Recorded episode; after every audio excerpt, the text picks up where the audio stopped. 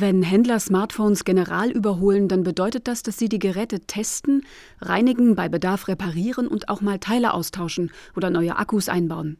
Wer so ein Handy kaufen möchte, kann aus verschiedenen Güteklassen wählen, erläutert Simone Finz. Sie ist Projektleiterin bei der Stiftung Warentest. Das gibt es oft in vier Stufen oder fünf Stufen, also vom Zustand sehr gut wie neu bis hin zu noch funktionstüchtig und doch einige Kratzer gebraucht. Verkauft werden die Handys von Händlern wie Rebuy oder As Good As New oder auf Plattformen, auf denen verschiedene Händler ihre Ware anbieten, wie Backmarket oder eBay Refurbished.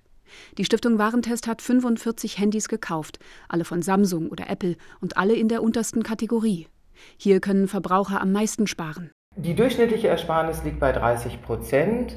Wir haben aber auch zum Beispiel Clevertronic mit rund 50 Prozent Ersparnis. Alle Smartphones wurden schnell geliefert. Die meisten kamen im versprochenen Zustand an, stellt Simone Finz fest. Überwiegend trifft das einfach zu, was die Anbieter schreiben. Das Handy hat Kratzer, ja, aber es ist voll funktionstüchtig, stimmt.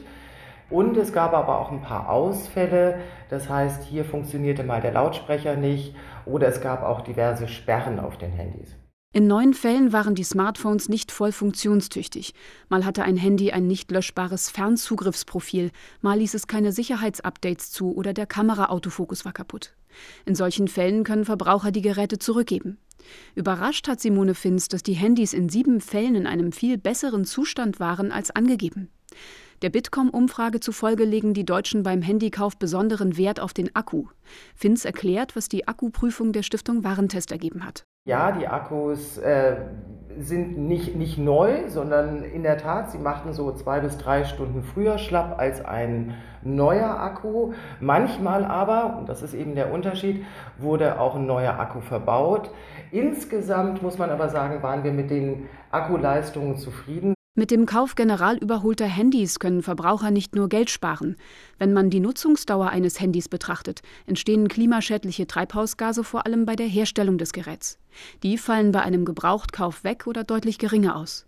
Außerdem werden Ressourcen geschont. Smartphones enthalten seltene Erden, oft werden die unter schlechten Bedingungen abgebaut, wie mit Kinderarbeit oder Schäden für die Umwelt.